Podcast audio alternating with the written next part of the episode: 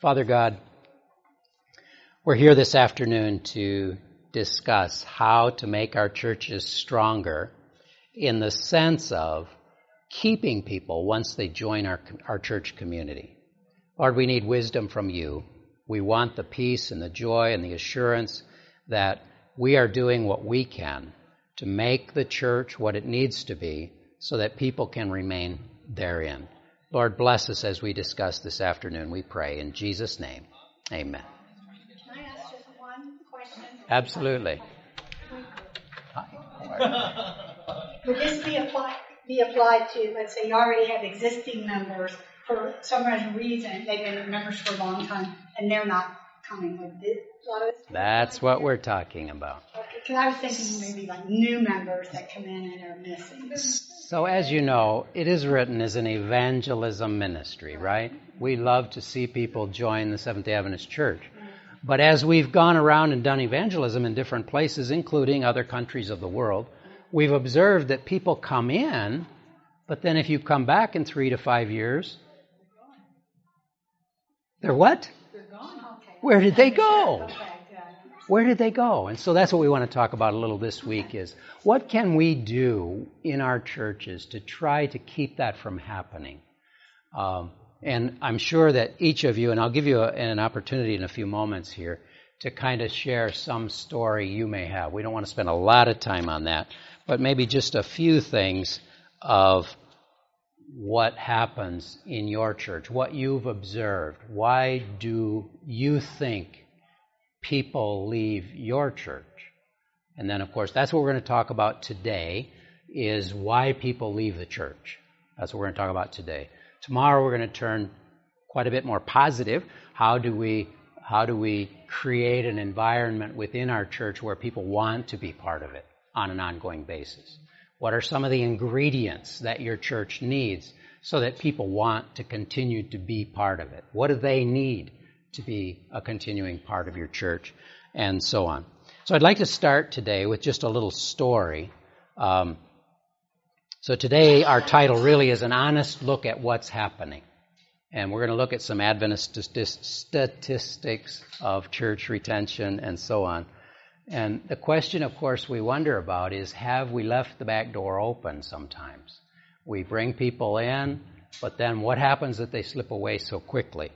Um, and I think most of us are aware that one of the groups of people that regularly slip away are our young people.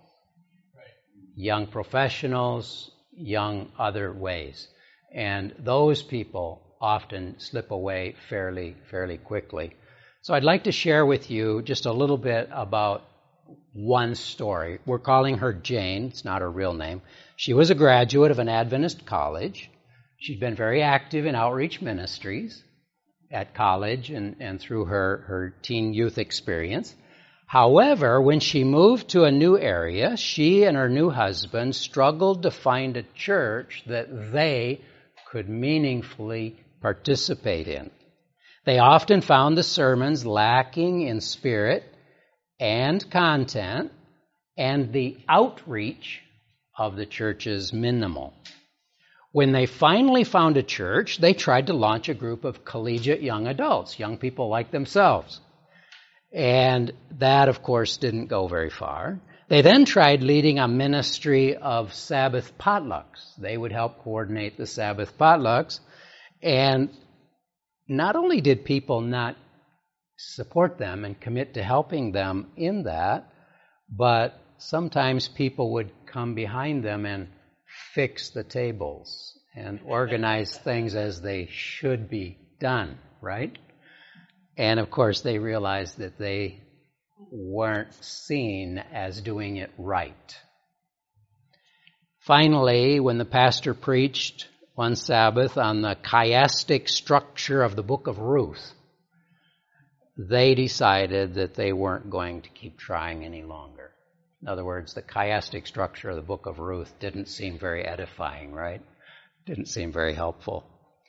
Um, so they ended up in a non denominational church, And now here are her words. In conclusion, she says, I probably will always have a soft spot in my heart for the SDA church.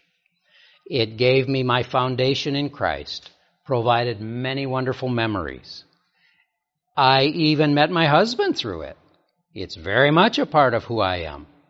I know we are where we're supposed to be now, though.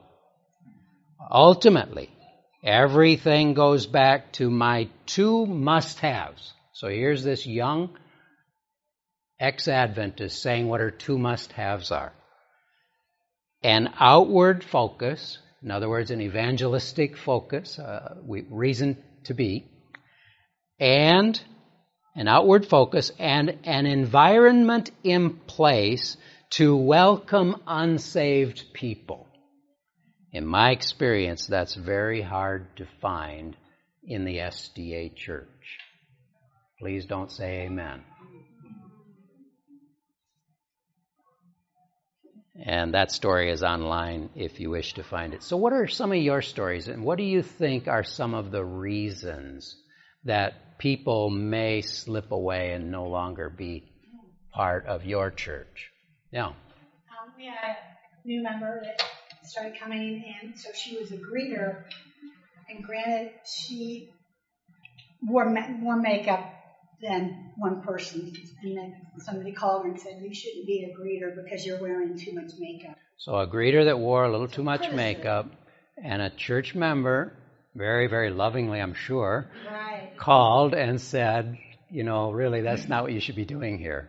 This job doesn't belong to someone who appears like you do. Right. Yeah. Okay? Someone else? Yes. What I've noticed is um, the new believers struggle in how to take Adventist lifestyle into their Okay. busy life. Okay. I mean, we struggle with that. Right. But it's like they face this challenge instantly, and many times their families and everything are contrary, and they end up getting sucked back in with their old group of friends. So, for the recording, we'll say what you said is that new converts struggle with the lifestyle changes, and especially those outside influences, previous influences that tend to keep them where they were before. And it makes And real. If you add to that, there's many times lack of something to do. Lack of something Inside to the do church. In, in the church. with the Ah, church. now we're on a different subject. With an aging church. So they You weren't. know, the young people come in and it's like, oh man, I'm young people here. So you're saying we're They're not, ready yet to, you know, be the prime mover. and we're not quick to give them assignments, give them responsibilities, like the potluck part here. Or else we dump everything on them. One extreme or the other. Sabbath teacher, you know. Yeah. Or we put them on the church board where they hear all of the whatever that, yes. Okay. Any other thoughts? Divorce.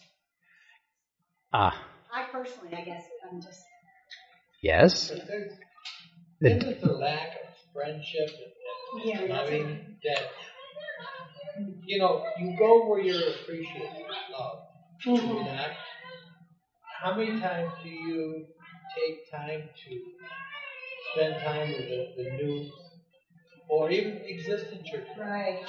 Okay, I'm trying to get the recording. So we mentioned divorce as one reason, and the problem with divorce and the church is that church members sort of feel like they have to take a side. Not that they're taking a side, but they tend to be friendly with one party more than the other, and so it kind of is interpreted that way.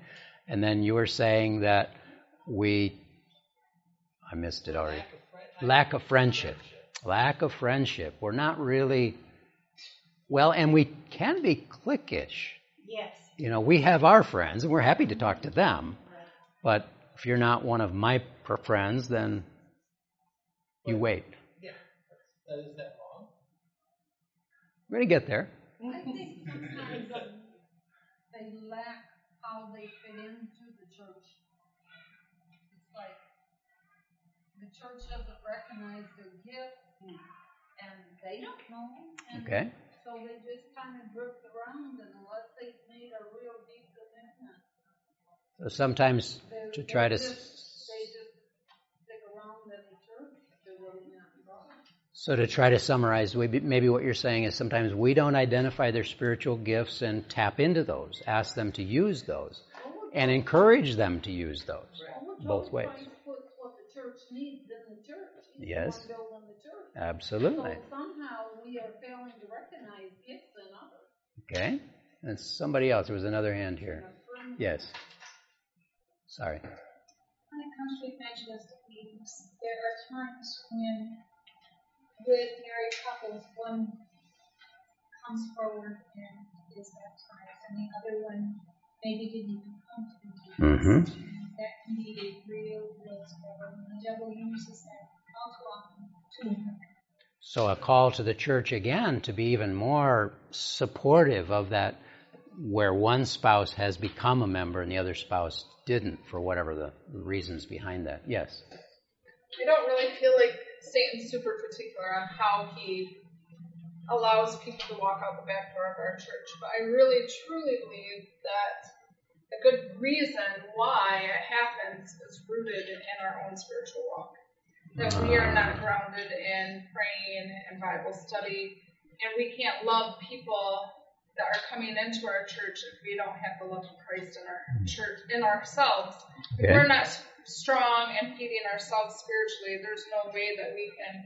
We can't be prepared for all the different ways and avenues that Satan will attack our church and the new members coming in. There's no way to prepare for that Yes. other than to start preparing ourselves to reach them by reaching inward and growing. So the comment is that we need to be strong spiritually to have that connection with Jesus ourselves so that we can develop that welcoming, warm uh, relationship within the church that people need and recognize spiritual needs as well as spiritual gifts that we've Yeah, talked I about. believe that the reason that people leave our church starts with me. Thank you. I know I mentioned divorce and you know people taking sides. And there's a situation where one spouse will leave because the other spouse is going to the same you know church and they don't want to go to that same church, so they go, they leave and they go to a totally um, a different one. Yep. Yep. So there are lots of reasons. So let's look at the studies a little bit as to what they find from research as to why people leave the church. And we've hit a lot of these already. So firstly, we'd like to say, as we have said, that there's really no one reason, obviously, that, that this happens. But there are many reasons. So it's really a journey. And for many people and most people, we're talking about Adventist churches now. Most people don't leave the Adventist church by choice. Most don't leave by choice. We'll look at that in just a moment. Um, so we've talked a little bit. We could mention names of people that have left the church that we we each know, and so on. Um, and maybe we'll just go over this little activity um, because we've done it kind of in a general way. Now, we're not trying, of course, to judge or critique anyone in anything we've said here. Um, so, for every 100 new members gained into the Seventh day Adventist Church, statistically, 49 eventually leave the church. So that's, that's a stern statistic.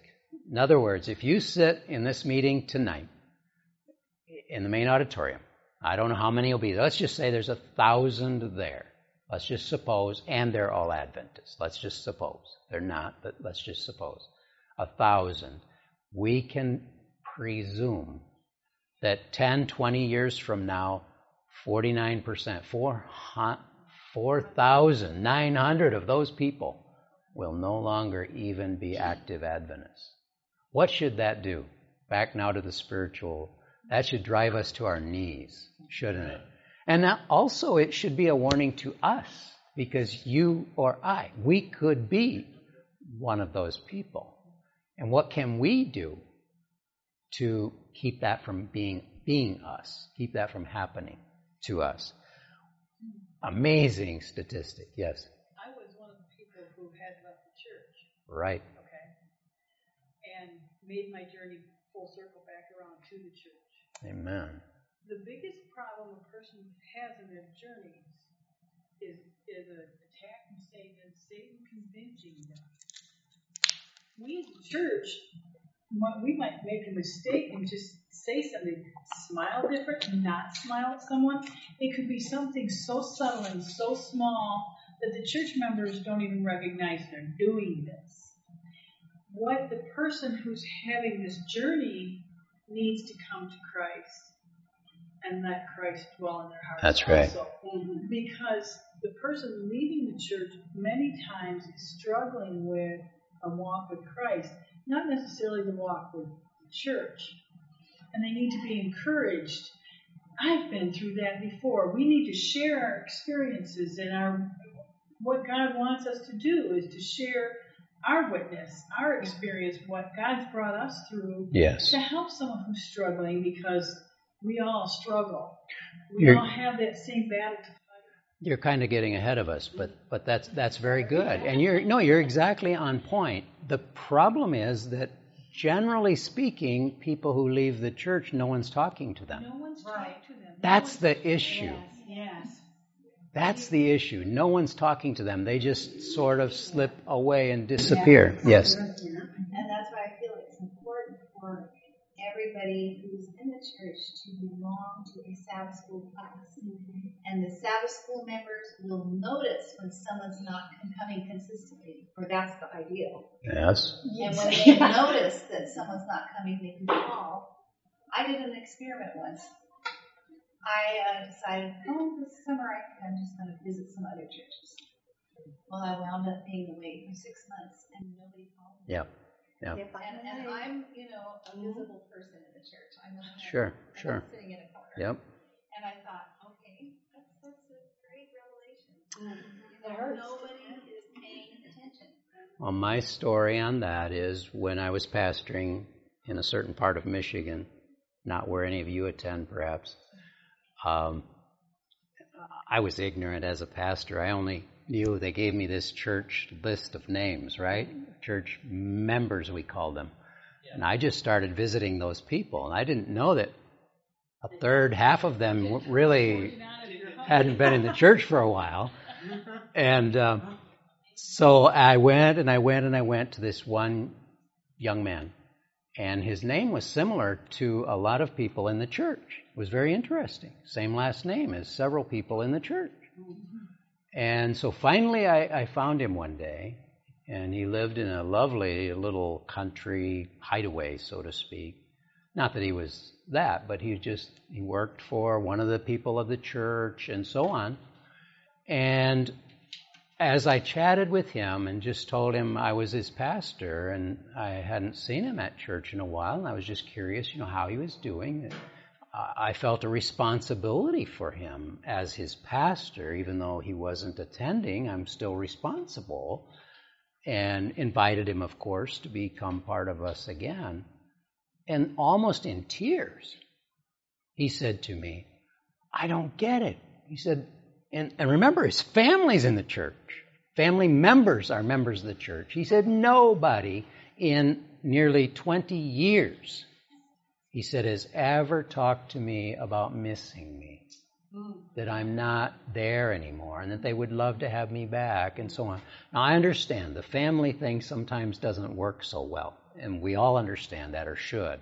Sometimes it comes better from someone who's not part of the family, and that's okay. But my point is, how could that happen in a relatively large Adventist church that somebody who's even on the books, and so we know their name, we know their address, we know their phone number, we know their age, we know a lot about this person, but nobody somehow took the individual responsibility to do something. They just assume, like, I'm assuming it's your calling, and you assume, and then nobody's doing it. And we assume that they didn't come because they didn't want to or they didn't, whatever. So let's go then to our next thing. So 49 out of 100 of us, statistically, will leave this message We got to pray about that before we part. Isn't the statistic really only refer to the new member games rather than any other? The way I'm reading it. Yes, I guess you could say it that way, but really it's the same. But because we were a new member once too. So technically, you're right.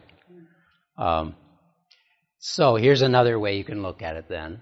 Out of existing members, this would be, I guess, if you counted us here today, you know, one in three of us is likely to leave.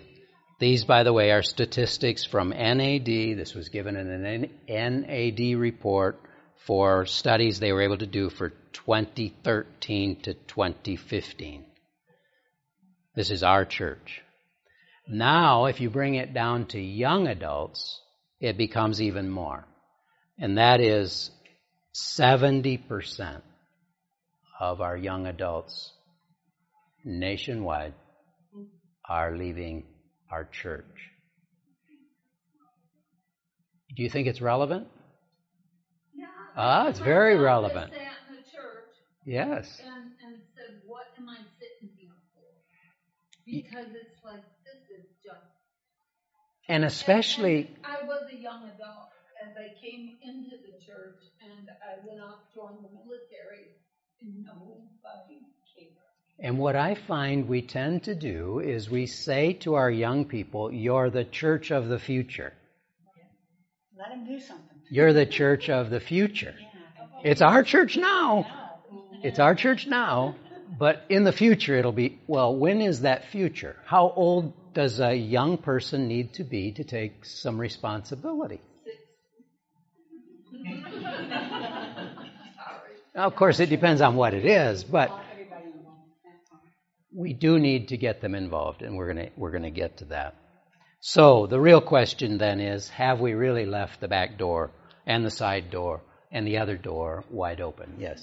also about the young people when they hit college age and they leave where their hometown go off.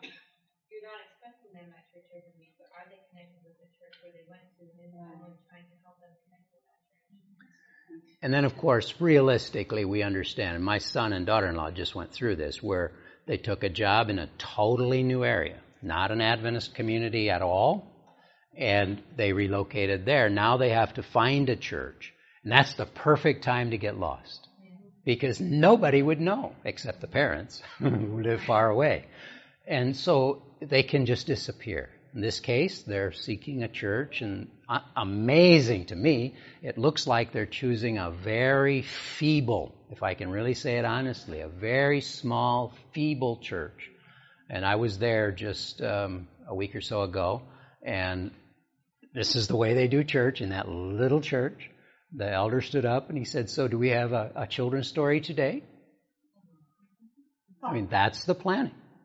So my daughter-in-law, she said, "Yes, I'll tell the story," and so she did. She wasn't planning on it, but she said after, she said, "I knew if I did it, what it would be. If I left for somebody else," she said, "could be anything, right?"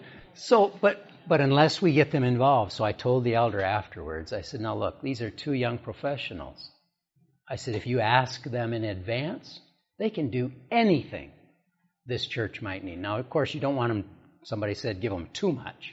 That can be a problem too. But if we ask these young people, if we ask, they're talented, they're skilled, they're educated. Most of our young people, I'm talking about past college age, so 22 on, even before, but 22 on, they're, they're professional people. They, they know a lot. I mean, obviously they don't have life experience that we old geezers have, but they have they have knowledge, they have enthusiasm, they have energy, they have creativity, they have a lot of things to bring to our churches. Am I right? But we keep saying to them, it's your church, you are the church of the future, so wait, wait. We're doing this now. We're doing this now. In fact, this same son, it's David. He uh, he says, you know, pastors don't retire now until they're 75 or 80. Even conference presidents and division presidents and so on, they don't retire. And so, how do we, speaking of now this young generation, how do we get started? if if the old folks don't vacate the positions and give them an opportunity, how do we get started? Valid argument. Valid argument.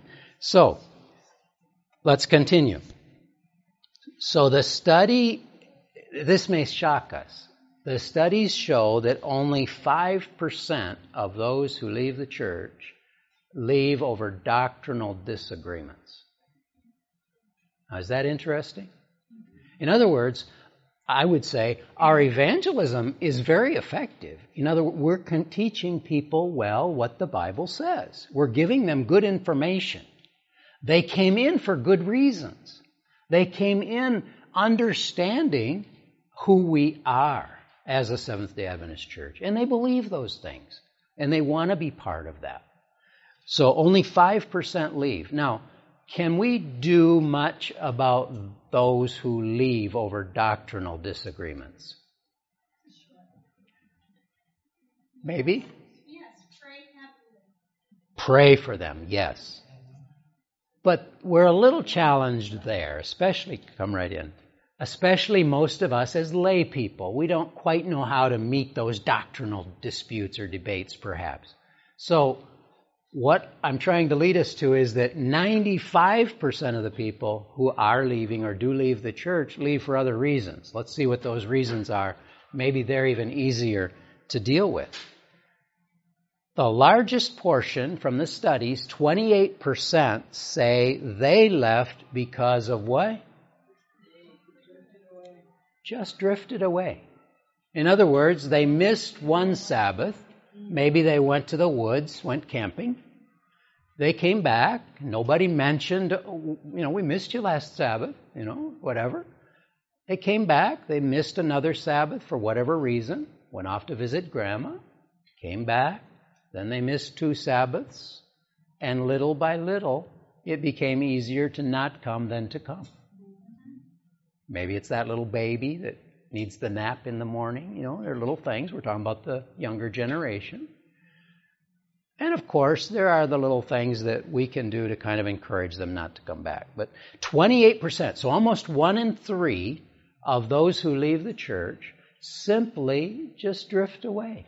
They didn't intend to leave. And they have no beef with the church. They're not unhappy with the church. They just lost it as a priority, something that they must do. And perhaps it's partially because the church wasn't somehow, and of course, there's a lot of differences in churches, so we can't be too specific there. Yes, sister. So the sister is saying that sometimes people feel like they weren't really persuaded. And in today's world, the younger generation, we need to understand this, all of us, they're being taught that, that there isn't truth and error. There isn't right and wrong. There isn't absolutes. And that is a challenge for us. But God's word will not return unto him void, right? He's promised that if we proclaim the word, that people will respond to that proclamation. It's a fact. So let's look at some of the other uh, statistical reasons they found from the studies. How about this one? One out of four left because they didn't feel compassion in the church. They didn't feel loved. But if we have Christ in our heart, then we can leave the door open for people to grow, right? You're going to hear that from Pastor Bradshaw later this week. What we need is Christ in our heart, and then no matter what the person looks like or how they behave, God will eventually deal with that. Can we be patient with Him and let God do His work? That's really what it comes down to. So, can we be compassionate even when that person isn't meeting our standard? You follow what I mean? We all have our standard. This is what this is what an Adventist looks like. This is what a Christian looks like, right? You have that. I, if I asked you, you could, every one of you, and you know what? The interesting thing is, there's 30 of us here maybe, we'd have 30 different descriptions of what an Adventist or a Christian looks like. Am I right? So how then, am I ever going to meet your 30 different standards? So don't apply them to me, right? Don't apply them to me. Let's apply that to us, because usually when we have that standard, it has something to do with us, right? Something to do with our experience, our need, our lack, our failure. You know, you think about that. There's a parallel there often. So apply that standard to us, to me personally, and let God deal with the rest of you. Of course, I'm going to, if I'm a pastor, I'm an elder, I'm a deacon, a deaconess, there might be times when I have to lovingly sit down with someone and have a conversation. But if it's done with love, I mean, obviously they can make the other choice, but they're less likely to object or refuse to be counseled or encouraged or helped. Okay, I saw a hand or two and then I walked over you, so. But a lot of people who leave the church are not new babies. If you evaluate your church, the biggest, I mean, one of the large challenges is, again, our young people. They grew up in the church. They know how to behave in the church. They know what the church expects of them, but they haven't perhaps made it their own for whatever reasons. And so, but are we willing to show them compassion? Are we willing to love them until they can get over whatever that is that is is a challenge for them? Technology. Technology. Yes. Yes. And we're so especially the younger generations are so into the technology that it can keep us from being people to people, right? Maybe if we had more outreach type activities going on, we could direct some of their energies into that, and it's not compromising your church's standards as far as the leadership. Uh, so as we go along this week, we're going to try to answer some of these questions uh, as far as specifically how we can apply some of these things. But what I want us to see today is number one, we have a challenge, don't we? I mean, I think we know that or you wouldn't have come here. But statistically, what we're seeing is the challenge probably isn't as big as we might have thought. In other words, if our churches could really become places where people are loved and where we find ways to express that, so somebody's missing, even if they're away for a legitimate reason, it doesn't hurt for them to get a call or a text message back to technology or an email or something saying, hey, I noticed you weren't there. I trust you had a good Sabbath wherever you were, and we'll look forward to seeing you next Sabbath. And then, of course, that means you have to recognize the next Sabbath, whether they're there or not. But that doesn't hurt. It doesn't hurt a thing. But somebody, that means me, has to take that responsibility to do that, to look after somebody. Now, of course, that means somebody has to look after me too, right? So it goes around. But the point is, we can be compassionate. We can notice when people aren't there and are missing. But we often don't do it because, like somebody said, we always think somebody else is. Yeah. And then the Sabbath school, or in the Hispanic community, they're using small groups as an accountability tool. We've gotten to where most of our, maybe that's a little too strong, many of our church members don't come, don't participate in Sabbath school myriads of reasons, mm-hmm. but they don't. So the only time you regularly see them, even if they do participate, is on the Sabbath worship hour. And one church I pastored, we even reversed the services for other reasons, thinking, my thinking as just my thinking, uh, those who weren't coming to Sabbath school but were coming to church, I thought if we did church first, they'd come to church and stay for Sabbath school. What do you think happened? They made church. how do you explain that? How do you explain that? But that's what happened. They still came to church at an earlier hour, but when church was over, they went home, even though they were already there. Would have been very easy to stay. different classes, and yes, yes, absolutely. Fairly large church. So I'm not sure so much what this one is, the moral failure. I don't think it's referring probably to the one who leaves, whether it's something they observed in the church or, or witnessed that way. But some left because of moral failure. 18% said they didn't fit in. Now that's one again where we could help, you know, find ways to sit with them. Maybe they just need someone to sit with them. You know, again, we sit by whom we sit. And we don't even think about this this lady who recently lost her husband who's sitting there alone. First time in her life to be sitting alone. Nobody notices it, I mean, apparently. And so there she sits. And uh, so just little things like that, they don't fit in. And then 14 felt there was too much of a focus on minor issues. Again, can we deal with this? We can really make Christ the center of our churches, make the fellowship sweet. Exactly. Exactly. And a little leaven can fix the whole batch, too, right? And so if each one of us become a committee of one to make things better, to try to notice these things, be observant. So the question though is how do we deal with that? In other words, is there something we can do to to help them, to bridge the gap until they can deal with this problem, whatever it is? Uh, we all are sinners, right? I mean, theirs is a stinky smoking habit, but mine is is backbiting and gossiping about people. But I'm not disfellowshipped and I'm not looked badly on because I do what I do, but we do look badly on them, right? Because of, of whatever. Yes, sister. They think we do at least. That's right. Wow, that's a person of prayer. Yes. Okay, let's move along here.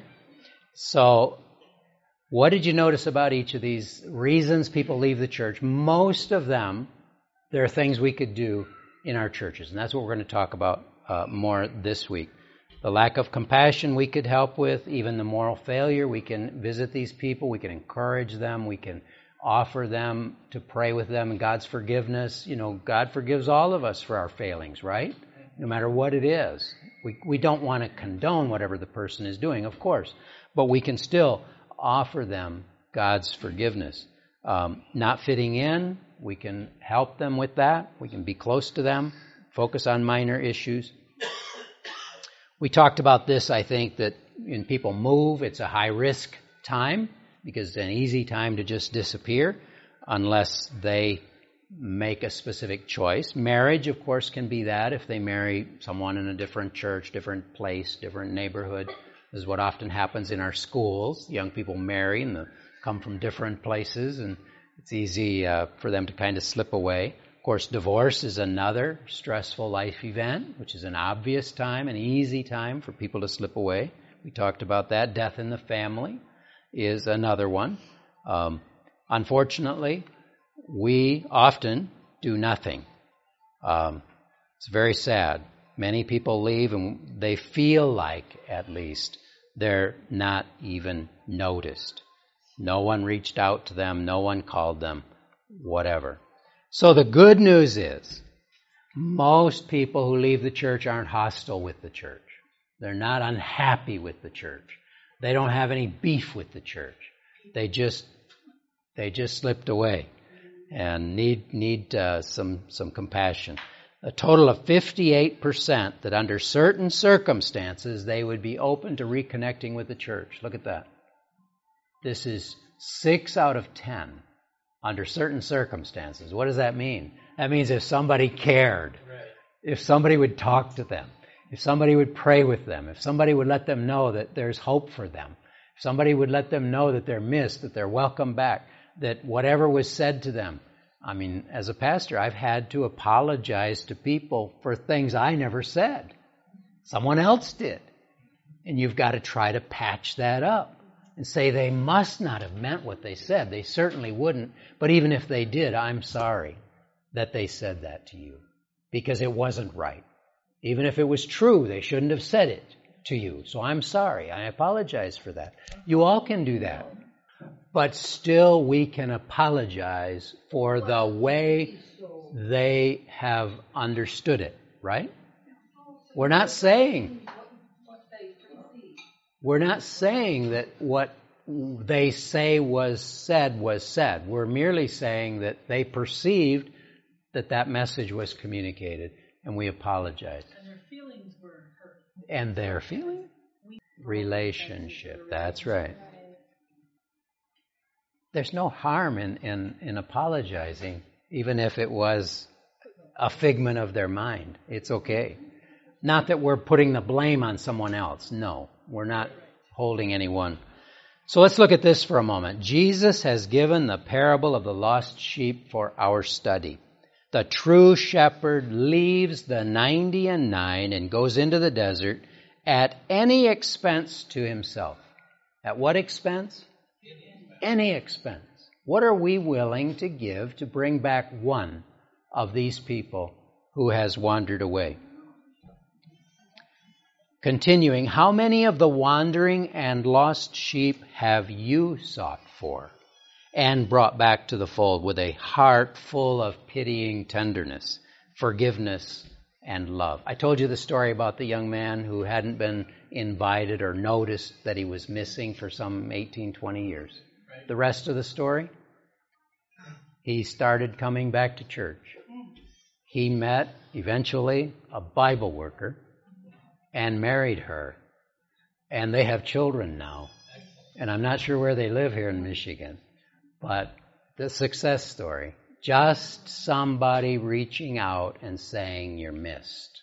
We'd love to have you back. We never know what the fruit of that will be. Sometimes it may take more than one visit, I can assure you. It may take a lot of effort, and that's okay. How much effort do we put into bringing in a new person? How much do we spend to do an evangelistic series and bring in three people or ten people or whatever? Why not invest a little bit in trying to reclaim some of these that have slipped away so, so, so easily? How many words of encouragement have you spoken to the wandering sheep that have cost you that have cost you pain, anxiety, and much inconvenience? Have you spoken soothing words of hope and courage and pardon, bearing the wanderer home on your shoulders, rejoicing at every step, and saying, Rejoice with me, for I have found my sheep which was lost. Rejoicing in heaven over one sinner that repents, right? One. Think about it. One. One. Last Sabbath, they baptized nine at the Pennsylvania camp meeting. Nine. Nine. Think of it. Nine. It's huge. What rejoicing heaven had. Hopefully, nine churches were rejoicing over that. Nine people. I don't know how many will be baptized here, probably more. Do we have that burning desire in our hearts to reach out to these kind of people? A story or two and I'll let you go. Jim used to be a member of a city church, but had drifted away. New pastor decided he'd try to reach out to former members. He had 37 in his church, and I can assure you your church has plenty of them. Any church clerks here? Yeah. So you know there's plenty of them, right? For every two attending, there's probably one. More or less according to our statistics. 37 this pastor had. He decided he would try to visit them and encourage them back. Unfortunately, this particular person, Jim, was never home when the pastor came by. However, he did receive, the young man, person, did receive an invite to a church social function that the church secretary mailed out. Something prompted him to come. And he came. The pastor had a chance to connect with him. As the result, the pastor met Jim and his wife and started visiting them once a week. Not only did they both come back to church within about two years, Jim was serving as an elder and two years later became the head elder of the church. Former church member, brought back. How much effort? I, I don't want to say it was little effort, but it can be done. It can be done. And this is a true story, by the way. I can give you the church's name if you would like. Of the 37 former members, eight of them What's that statistically? One in four. Eight of them came back to church as regular members, and many more started attending on an occasional basis. It says that same year the pastor held an evangelistic series, good thing too, and two people joined the church. So eight were reclaimed, two from the evangelistic series. That means that four times as many people came from the reclamation ministry as came from the evangelistic outreach. Another pastor shared how he called every former member and asked them what suggestions they had. What was wrong with, I don't mean that. what would they suggest that the church should be, should do to be better? And what suggestions he could implement, he did. And when he did that, he would call them and say, You suggested we, and then he would invite them and say, We're going to do that. Why don't you come and see what we're, we're trying to do? And would you believe it? It worked. Um, one of the former members, for example, said they'd love to have more music at church. And so he got some music going and had some special music, and he invited that former member back, and they've been coming ever since. And she has become, I think it's a she, has become the coordinator of their special music for every Sabbath. How about that? Sometimes it doesn't take a lot. How do we close the back door? Firstly, what we're trying to say today is by noticing, by noticing that there is a back door and that we, you, I, we can do something about it. We can't leave it to the pastor, the Sabbath school superintendent, or the elder. We're going to have to each think about it. Who can I befriend? Who is no longer here that used to be here that I could reach out to? Um, or maybe we need to team up in our churches. We'll talk about some of these things going uh, through the week. And God will multiply our efforts. Let's pray together. Father God, thank you that you are trustworthy. Thank you that we can lean upon you and with our following of your instructions, we can help to close the back door of our church. Father, we are thinking of people right now who need to be back with us in fellowship. They need the fellowship, the encouragement we can offer them, and we need the encouragement that they can bring to us. So bring them back, Lord. Help us to find simple, little, often inexpensive ways to reach out, show them that we love and care, and invite them back. Thank you, Lord, for loving us today. In Jesus' name, amen. This media was brought to you by Audioverse, a website dedicated to spreading God's Word through free sermon audio and much more. If you would like to know more about Audioverse, or if you would like to listen to more sermons, please visit www.audioverse.org.